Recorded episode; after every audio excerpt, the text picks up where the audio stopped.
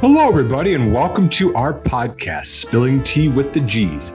I'm your host, Nick Galarakis, and I am joined by my brother, Steve Galarakis. We are delighted to be teaming up for what we expect to be a fun and insightful podcast season filled with people in the adolescent young adult cancer community, or better known by the acronym AYA.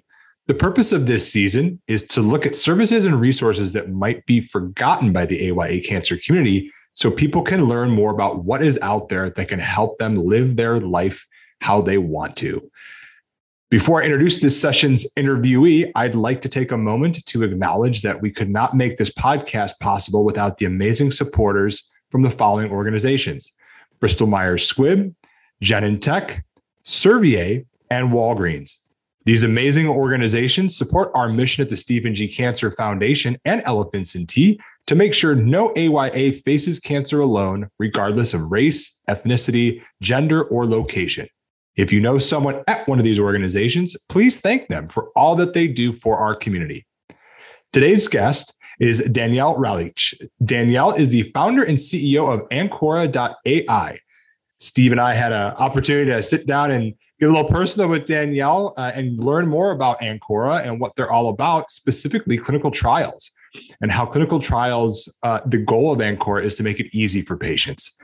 Clinical trials can provide patients with innovative treatments, and Ancora is all about personalizing the experience for finding trial options.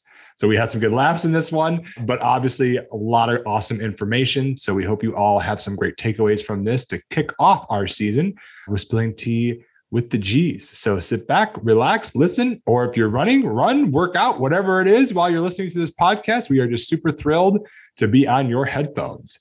So enjoy our first episode.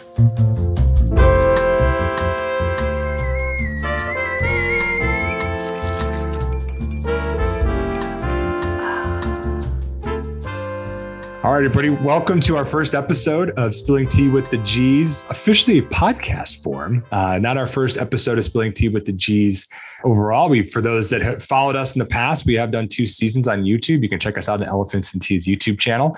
But again, we're just super excited to get things going in podcast form. We feel so official, Steve. And, and know, it's, it's, it's, very strange. I feel like we were uh, kind of not say half-assing it before, but now it's now it's really uh, professional. See, you know, we we talked about swearing, and you didn't even like, you know, just you just jumped right in head first. But that's cool. It's fine. It's cancer. It's cancer. For those that have not heard of us, we are Nick and Steve Galarakis, brothers and yeah, we're just excited to get things going. And we're, we're inviting different people on to talk about the adolescent young adult cancer space and awesome people that might support the patients, support the survivors, or a patient or survivor themselves. So we are delighted and honored to have our first guest in podcast form. Danielle, how does that feel to be like, you know, big, big time? Da- Danielle Ralic, welcome to the, the Spilling Tea with the G show. Thank you. Thank you. I'm very excited to be here. I didn't know it would be the first. I would have dressed up a little bit more to virtually get in the mood. But, well, yeah. thankfully, no one can see you. You're fine right now. Don't worry. Thank you. yeah. No, my Don't worry. None, none, of us see that liquor cabinet behind you. It's fine. Oh. and now they all know. Yeah. See, the bottles is, are away, though. They're on we, the other side.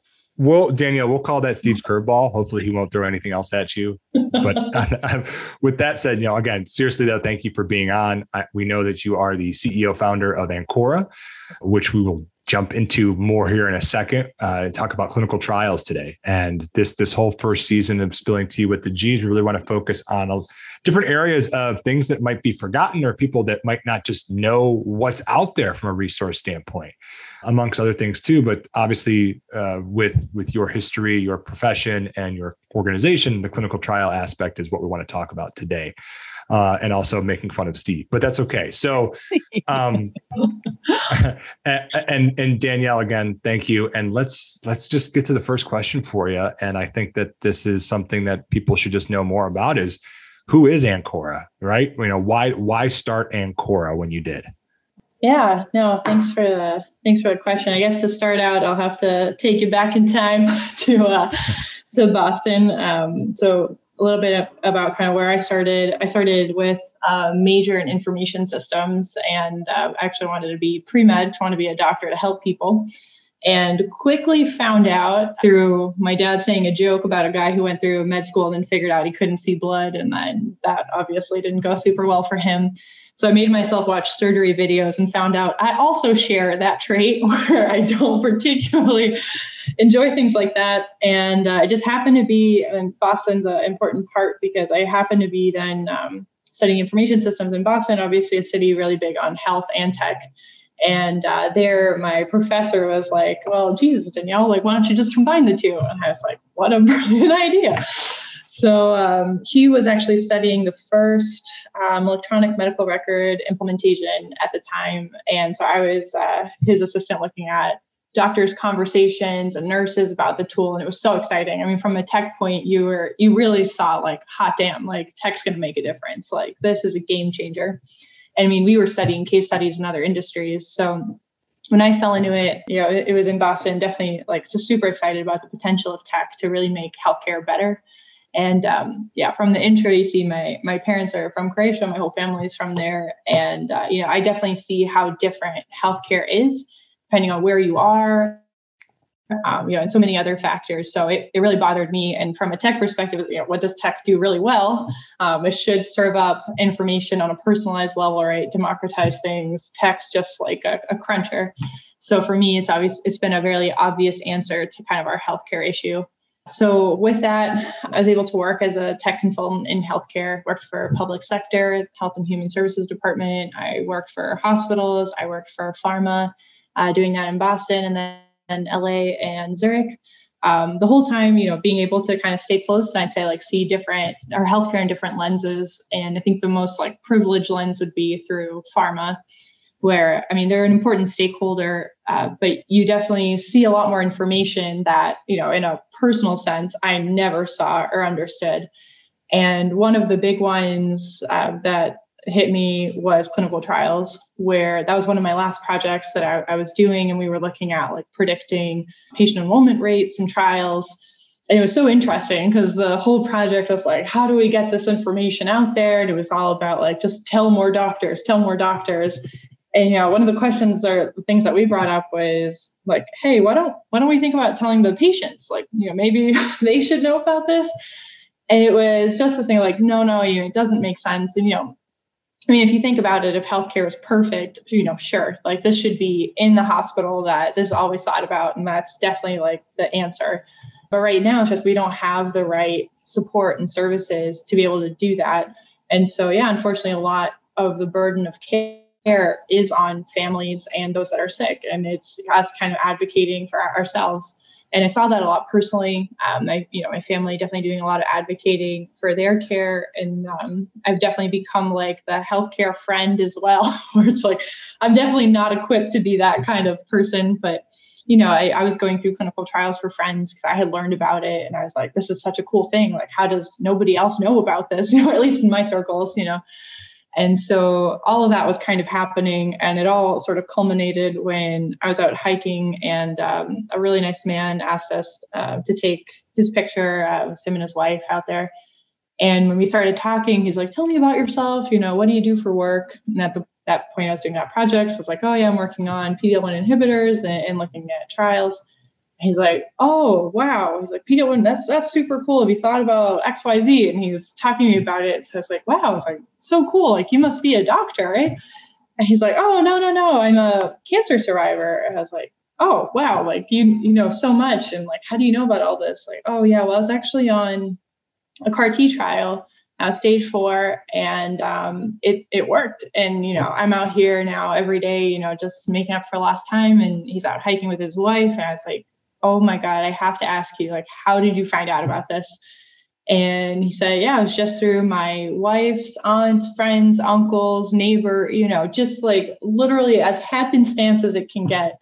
Um, and it, it saved his life, you know. And if you think about it, it's like, should luck really be how we find care? Like, absolutely not.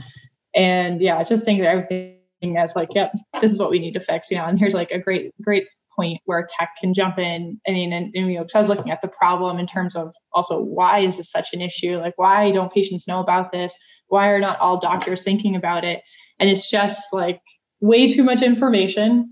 and not enough time. And that's one of the things that, yeah, if we put tech in the mix, I think it could be just such a, a huge tool to help us fix that. So we got cracking back in 2018 on these models. At the time, it was also looking at like, yeah, you know, we've done a lot in tech in terms of um, artificial intelligence. I've always been on the business intelligence side. So doing like pretty lame reporting in the beginning, and thankfully it's gotten fancier and fancier and a little more exciting. But I was looking at natural language processing, which is a type of AI that basically takes words and, and sentences and decodes meaning and it just looked like the perfect match for for the clinical trials problem. So we got cracking back in 2018 with the hypothesis of like can this work? You know everyone keeps telling us it's not possible.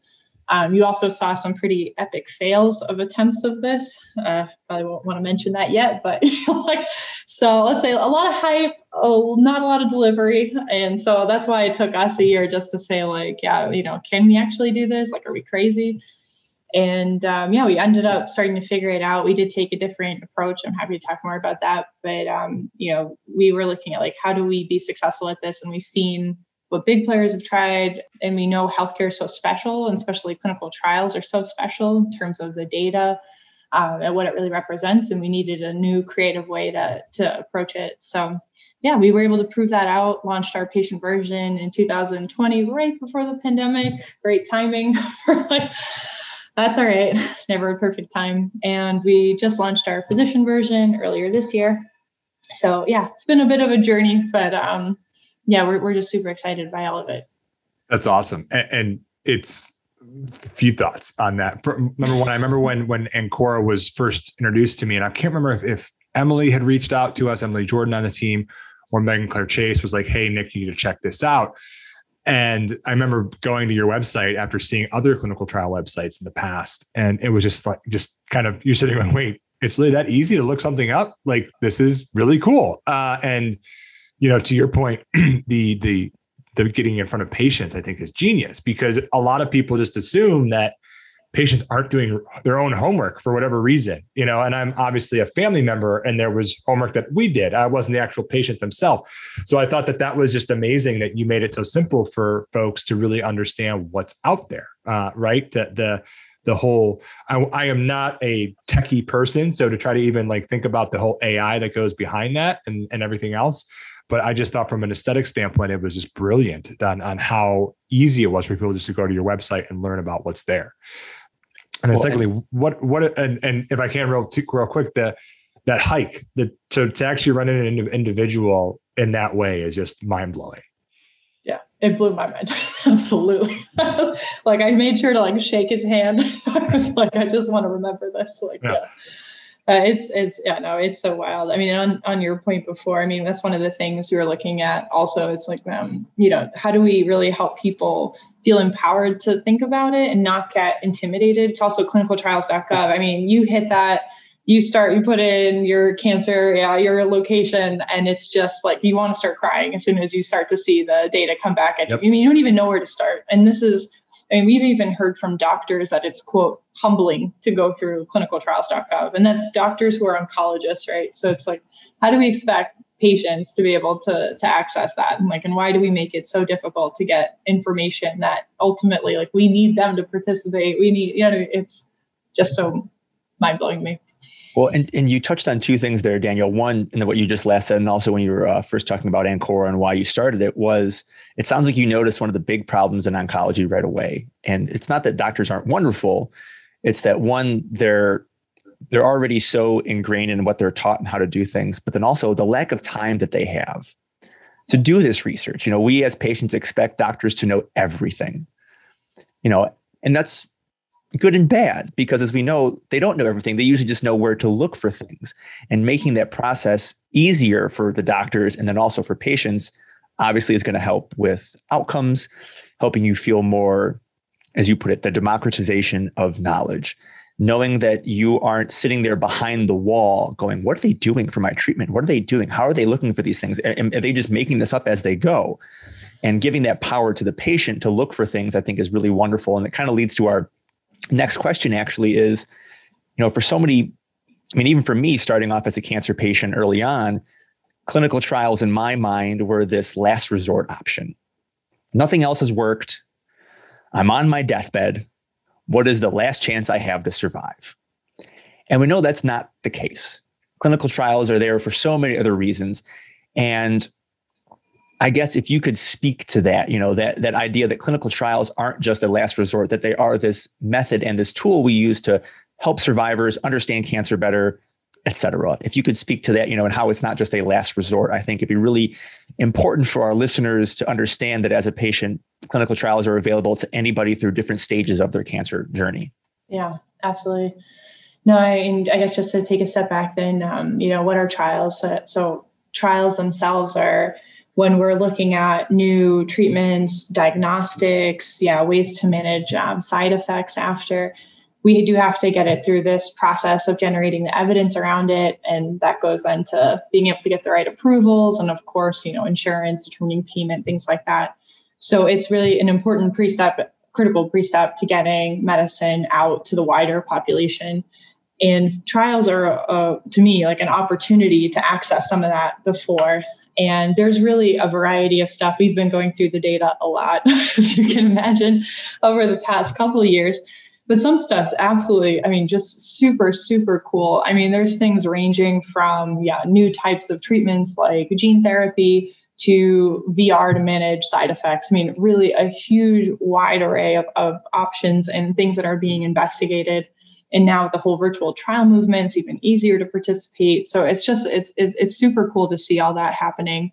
And um, the kind of the stereotype of this as really a last option is one that like kills my soul to be honest because we get so many people coming to us exactly at that point you know when it's last option and unfortunately a little too late. And you know i just wish that they had come to us you know six months before and, and asked us because yeah i mean you you do need i mean there's just a, sorry there's just such great things there. And some of them it's like you you have the eligibility criteria which says who are they looking for and what you should not have had to be able to participate. And so if you already go through a slew of treatments you know you're kind of taking away some of those options. And trials to me are just options. And you want to really have all the cards on the table you know to be able to pick what's that best treatment for you and some of the new stuff as, and we started with cancer because we just saw how awesome like some of the treatments are that are that are coming out. And i mean like the car t therapy to me is just like that's um, incredible medicine incredible science. And, and, there's so many other things being investigated and it's you know some of those could help people especially chemo is really tough uh, radiation therapy super tough. So the, you know, if there are nicer treatments out there, why not think about that just you know as you're getting diagnosed and put that on on the table. And now with personalized medicine, you know, being able to look at targetable mutations and again finding kind of some of these stronger treatments, maybe a, a less tolling on the body. Just, just super cool options. But if you don't think about it until it's really your last one, then you just miss out on on all these things. So for me yeah, if there's anything i could ever like just make a poster or tattoo on my body it would be like please think about trials like at all points. And it's just think of it as another option. If that could be the one thing maybe people take away from today that would also make me feel a lot better. Well and you know and i think it's important that our listeners also understand that you know even for me so i was a part of per se a clinical trial. It wasn't for treatment but it was more of a historical study looking at graft versus host disease after a bone marrow transplant. We know so little about it. And it was a study purely designed to just understand the effects. What happens? What do you normally, you know, what from everything from your blood change to your skin change to your emotional change when you're going through this disorder that comes after a bone marrow transplant. And having those kind of studies, I think, is just so important because, again, it, especially for those more niche cancers that don't affect so many people, we just don't know a lot about them and understanding the effects that the body goes under just through regular cancer prognosis and then through also the treatment is so important for future patients and future people and future doctors to help with future prognosis for patients, treatment, and all of those things. So it's it's really wonderful the work that you're doing and, and what you're trying to do and the message you're trying to get out about clinical trials and how it's not just a last resort. I guess I got I kind of have a follow up to that too, and from just from the standpoint of this kind of will lead into our next question too. But is there uh, an issue of, I guess, why from why has it always been the last resort? I mean, is there even an answer to that? Is it a trust thing? Is it a knowledge thing? You know, I, I don't I don't know the answer. That's why I'm asking it. But just curious if you have any thoughts on that, Danielle. Oh, I definitely have thoughts. Yeah. um, warning. no. Okay. Warning. I am danger. from Boston. Yeah. So you might, yeah, I already bring it about that part. you're, just, you're, just, spilling tea with us, Danielle. That's, That's right. That's right.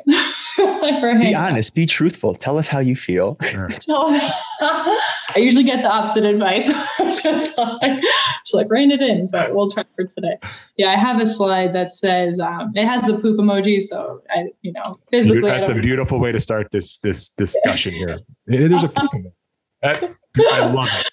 Anyway. Oh, I might use the more um, descriptive version of that emoji, but yeah, no, I mean, to, be on, totally honest, I think it's just because it's a total shit show, and it's a total shit show from so many angles. I mean, we're just to start from the data side. So if I were a doctor to go through it, I mean, there is no way to effectively go through that information with the tools they have now. So, I mean, you can't expect, unless, yeah, if you guys are um, big Star Trek fans, if you're data, sure, like you could figure out how to process that. But if you're not, there's just no chance. And there's so much information out there. And there's, I mean, this is just one to figure out is there a trial that I should be looking at? Is something interesting? That's just step one. We're going to talk about the rest of the steps, which I would also label as shit show, but we'll start with step one. so, from the physician side, you know, you can understand why why it's not something you actively consider for patients. You know, not to mention you've probably all read about this. The wonderful electronic medical records that was supposed to be so game changing weren't implemented super well, so they actually brought on a ton of physician burnout. So it's actually kind of going the other way of how tech people envisioned, but I mean, with that, it's like you have super limited time with the patient. You don't even have enough time to explain to them, you know, the the main aspects of, of what you're trying to communicate. And then you've got to go chart later and you sleep a couple hours a night, right? You can't expect them to know this. So who are the guys who are thinking about it? The people who are thinking about it are the ones who are at a research hospital or at a conference, might have heard about it again, this comes back into that whole like luck work stream, which is, a, yeah, this just happens to have crossed their their path at some point, or they call another uh, colleague and ask them, hey, you know, this is what's happening. Um, you know, do you have any ideas? But to get to that point of, do you have any ideas? It's probably got to be somebody in a tougher situation, right? And maybe someone who's tried a few things and needs a different option. So it's just we've made it impossible for doctors to try to find it. The text that we have, we have a wall of shame um, that we've been logging because some of the stuff we've seen inputted into clinicaltrials.gov is just like holy shit no one cares. Like like like, does, like i mean but you understand it's like you know they're putting it in to be like check the box right? Who's going back to make sure that they put in thing like the information correctly? For the most part it's correct but represented in a way that somebody else could read it. It's like a different one. When we do code reviews, we talk about understandability, and this is one I would say clinicaltrials.gov fails a lot. And you have so many ways to represent things as well. Um, you know, the example I always give is with the performance score, Karnofsky or ECOG, or um, to put it in human terms, just like can you walk or are you restricted to a bed? Three ways to represent that, actually four, I think. And so, you know, if you think of that, like that's just such a basic measure. Now think of like lab tests for organ functions and all the ways we can talk about it. So we've just made the information just absolutely impossible to handle. And the other, I think the last component is also that it's the bleeding edge of medicine in a way. This is really like when we think of all these cool innovations that are happening, it's here.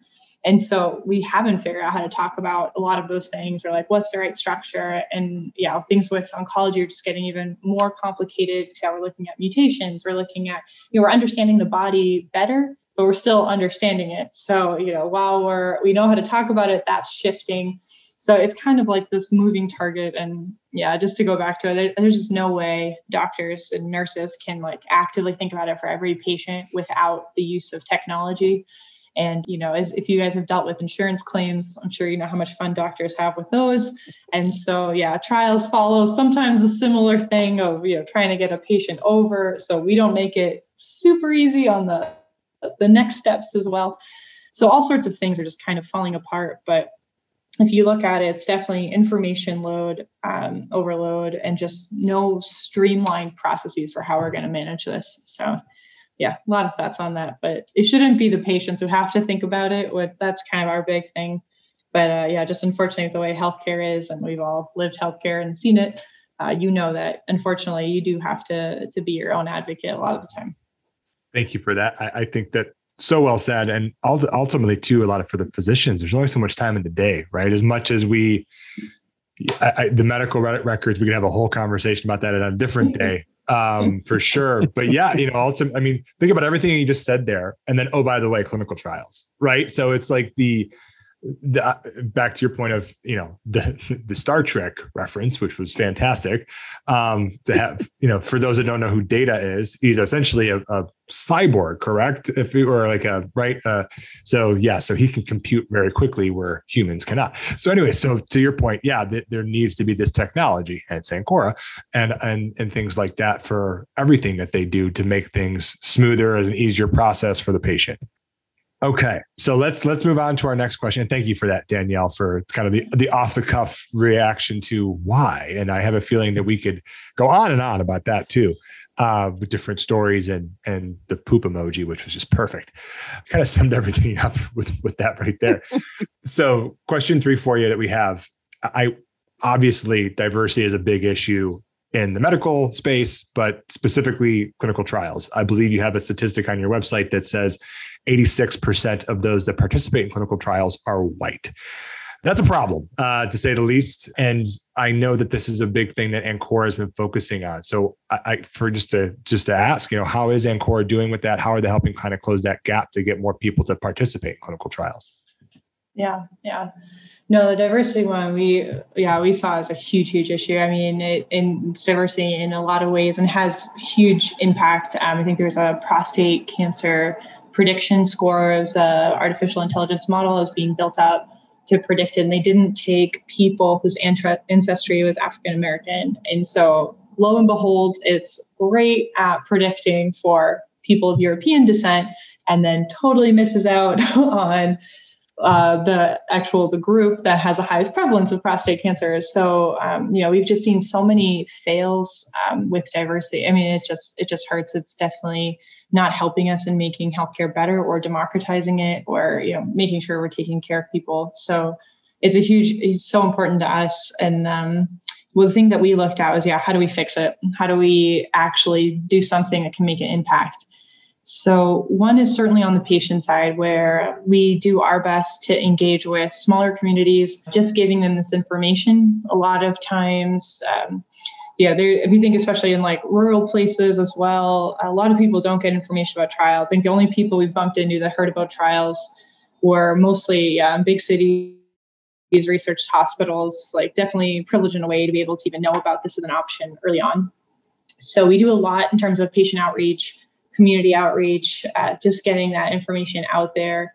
Um, another one that's important to us is putting information um, in other languages as well. So I mentioned how my family, um, you know, weren't native English speakers, and so it can be really intimidating. You know, if you're if you're trying to understand your health healthcare and it's not your native language, you know, and English isn't the easiest to pick up on either. So there's a, quite a few things there. So we've been we've been tackling that on the patient side on the you know how do we really solve it? It has to be in the clinical setting if we're if we're being honest and it's how do we help physicians and nurses kind of overcome biases that also mean they're not suggesting trials to patients and that's one of the big kind of factors for the diversity problem as well.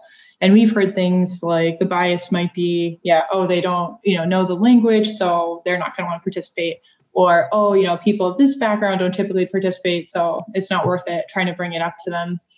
Uh, and other things are even for um, things like genetic mutation testing. A lot of the time people of color aren't being suggested to have that testing done. And to be on a lot of trials you have to know what mutations you have. So there's there's kind of all these factors happening in a clinical setting that yeah if we're not addressing the problem there we're not really solving it at the heart of it. You know we've heard a lot about earning trust as well uh, in terms of the physicians or in the clinical setting, earning trust of the communities uh, to make sure we can get more diverse populations. I think that onus is still back on clinicians themselves, the healthcare systems. So while I'd say, you know, we do do work uh, on the patient side just for that kind of empowerment awareness, just like this conversation today is so important, just knowing this is an option, I can ask about it, it's in my right.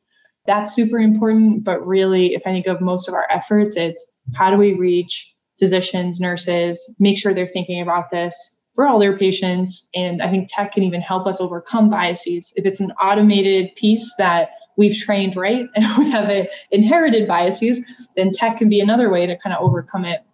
So we've been focusing all our efforts there. Uh, yeah, and I'd say the big one is also getting it out to community oncologists, uh, community nurse navigators, just to again make sure that clinical settings is is doing a better job. Great. No, it's so well said. The the clinical it has to start in the clinical setting, right? I, I think that that is it, trust the change. That's where it has to happen. We can obviously have all these conversations as much as possible, and it's good that we're we need to continue to have these conversations. I think it's interesting that people also, you know, these conversations have been going on for a long time, right? And I think that obviously a lot of things came to light last year but it's important to continue to bring things up and recognize the statistic of 86% of people in clinical trials are all white. Like that's just mind-blowing. And the symptom side of things too that you mentioned as well. I remember when that was brought up to me for the first time you know being someone that was somewhat oblivious to that uh, uh just in general you don't even think about it right? And then when you do look at it it's like wait so someone's eliminated because they didn't have the symptoms but they never would get that symptoms because of the color of their skin? It's like wait what?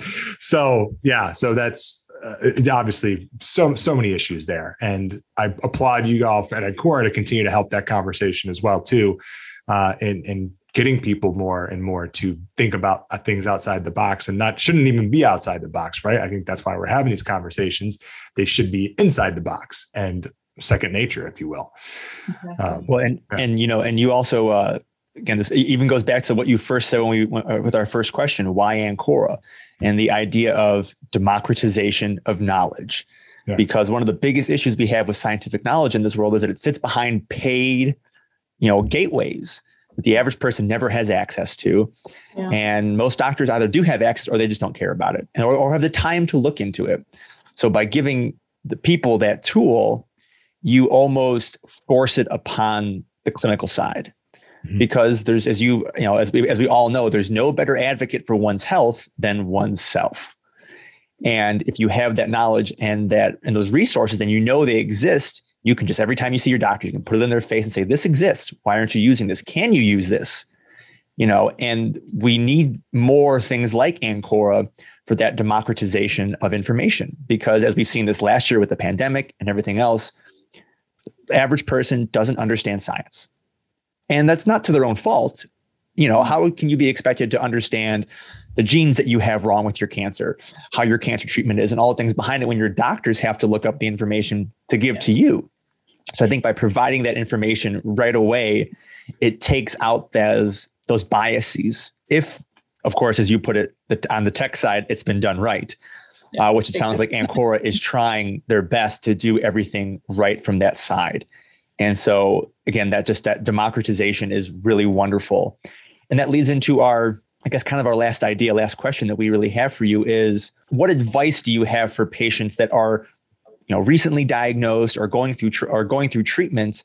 You know, what, if any advice do you have for them for clinical trials and getting that information in front of them and their doctors? Yeah, for for patients, I mean, I just go back to saying like it's just such an important option to have on the table and you know, if you think that you want to you want to pick your best treatment plan, your best option, you need to have clinical trials out there. And one of the ones is you, know, you may feel intimidated or, you know, should I ask? I know I've been in front of the doctor and I've like told myself in my head, like, I'm going to ask about all these things. And I had it written down and I chickened out and I'm so embarrassed by it. I'll never do it again. I hope. But I mean, I know it can be so intimidating and you know, you have a couple minutes and um, I mean, there's so many things about the whole experience that just don't make it very easy to have that conversation. But you really you have to know you're going to be doing what's best for you, and you have to ask. You know, and we've heard from from patients. One said it took her three oncologists to find oncologists who would think about trials for her. Three oncologists. That's that's wild. it's like when you hear about second opinion, you know, you, that already feels like a stretch for most people. And then thinking about like, no, I'm gonna, I'm gonna keep going. I got to keep fighting, and all that's super hard. But I think um, you really have to just make sure you can think about it. Don't feel intimidated. Make sure to ask. It's in your right to ask. And if the person you're asking isn't listening, it's your right to find somebody else who's listening. So that would be my my most important takeaway for it, and to keep having these conversations. You know, I think is that I, I only learned about trials just from you know luck of being working in pharma and learning about it and i try to tell everyone i know about it like you have to understand like this is an option and uh, you know we just need those conversations to be happening to make it more common to not to make it less intimidating and you know we've seen such awesome movement also when patients are activated and like and we're all you know we're all patients right at the end of the day. But when we're all talking about it pushing for it then we see change. And i know you guys do a lot of stuff on that advocacy side. You know it's it has to come from us in a way. I mean and that's where i see the changes happening in terms of we having a lot of conversations about financial toxicity. How do you make participating on trials easier but if we're not talking about it and we're not asking for that change like it's not going to happen naturally. I mean you know, the people running the trials aren't really you know they're not feeling that pain like we're feeling that pain. And so you know there's so many good things that can happen when we talk more about it when we push for for better. And uh, yeah i mean again it's unfortunate it has to be that way. You know perfect world i guess we'd always be doing the best that we can and i think we all know at this point we're not in a perfect world. So it is coming from us but more conversations like this always considering it it's just gonna gonna help us get healthcare to a better spot and this actually leads me to my slight curveball question that you know Nick Here we go. warned you Knew it about. was coming. Here we go. Knew it was coming, but don't worry, Right. it's, it's it's off of the same vein, you know, because we've talked about getting information in front of doctors, you know, patients being aware of these things. But let's let's be honest here. When you're recently diagnosed with cancer, you're not thinking straight. You're barely thinking as it as it is. You're barely functioning. Your brain has literally turned into a pile of shit, you know, and so I exactly poop emoji. Whoop. Um, With the big smiley face on it. like a confused face, I guess. But uh, the question I have is, or more of the idea is, has have you thought about going to social workers with this information? Because as we know, at the end of the day, the you know, if a hospital is is a truly good hospital, unfortunately, we know there's a lot of hospitals that just aren't good. They're just not. Gonna be quite frank. And social workers help bridge that gap between patients and doctors in a way that doctors don't have time to, and the patient is absolutely fried and can't. So, do you have a method that you go about reaching out to social workers? Is that something you're thinking about or doing? You know, please expand if you have any information on that. Yeah, great curveball. Great curveball. Um, yeah, we we started with the oncologists thinking, you know, they're the most pressing ones, and actually they came up to us at a couple conferences just when we were starting the patient one, and they were saying like, God, we need that, and we were like, Wait, you don't have something like this? that was kind of the the starting point of the doctor one. But actually, by working with a few hospitals, exactly what you're talking about, social workers, even like the nurse side, that's been brought up in terms of like oncologists. Oncologists are like, yeah, this is cool, it's great, it's needed, but I still don't have time. so it's like, yeah. So um, we're we've kind of naturally come to to that conclusion, but to be honest, it's probably been the most exciting part of it because I, I do think that's where real change can happen. Like to your point, um, yeah, patients are exhausted, and I still don't think it's the burden of the patients. Just unfortunately, healthcare is a little lopsided right now, and we need to kind of bring it back to you know the healthcare system, not the patient. But I think the social workers, um, nurses, yeah, they're they're definitely the the right people to target, and um, that's our next big focus. Uh, for exactly the reasons you mentioned, and I think it's just gonna gonna help us affect that change a lot better. Nothing like sirens just to like cap Yeah, it I was gonna say what a what a What a- what great a- closeout. yeah, but a great, Warning, warning. great, great response. And for those listening to this, the stateside, you are obviously not stateside based on those sirens there. Um, which I, you know, it's it's amazing, isn't it? The the, the sirens, you can tell like we're, we're It Europe. sounded like Europe. Yeah, we, yes, yes. It was casual but soothing. Like, oh my god. slightly alarming. There we go. There we go. Yeah. Well, Danielle, you survived Steve's curveball, so thank you for that. And you, I think it was you too bad. What was that? Could be could, could have been a lot worse. Uh, I've I've heard a lot worse. But no, seriously though, Danielle, thank you so much for all the insight. And if people want to check out Ancora, it's Ancora A N C O R A dot A I. Correct. Correct. That's cool. right. So for for folks that are listening and they want to check out Ancora. Uh, learn more about what they're about, learn more about clinical trials, Ancora.ai. Uh, highly recommend the website. You've heard us talk about it this entire episode now, so definitely check it out. Uh, and Danielle, again, thank you so much for being our first, technically first ever podcast interview on Spilling Tea with the G's.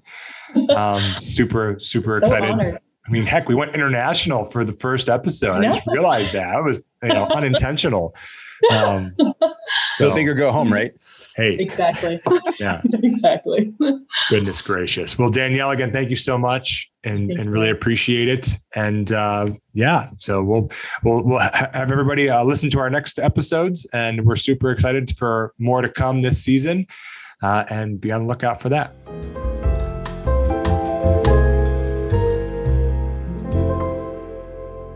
Our thanks to Danielle for joining us for this episode, talking about clinical trials and how they don't have to be the big boogeyman in the closet. Our next episode features our dear friends Gus Kingman and Aaron Leibowitz. Steve and I have gotten to know Gus and Aaron on a very personal level over the past year, and we invite them on to talk with us about the power of friendship and how that impacts survivorship. It's a very unique story. You don't want to miss it. So definitely listen to that one. And as always, don't forget to like, share, subscribe to our podcast as all of this helps us grow our reach so more people can feel less alone in facing cancer. Again, I'd like to thank uh, and acknowledge those that helped make this podcast and other uh, areas of our organization possible. Bristol Myers Squibb, Genentech, Servier, and Walgreens. These amazing organizations support our mission at the Stephen G. Cancer Foundation and Elephants and Tea to make sure no AYA faces cancer alone, regardless of race, ethnicity, gender, or location. If you know someone at one of those organizations, please thank them for all that they do for our community. Have a great day, all. Toodles.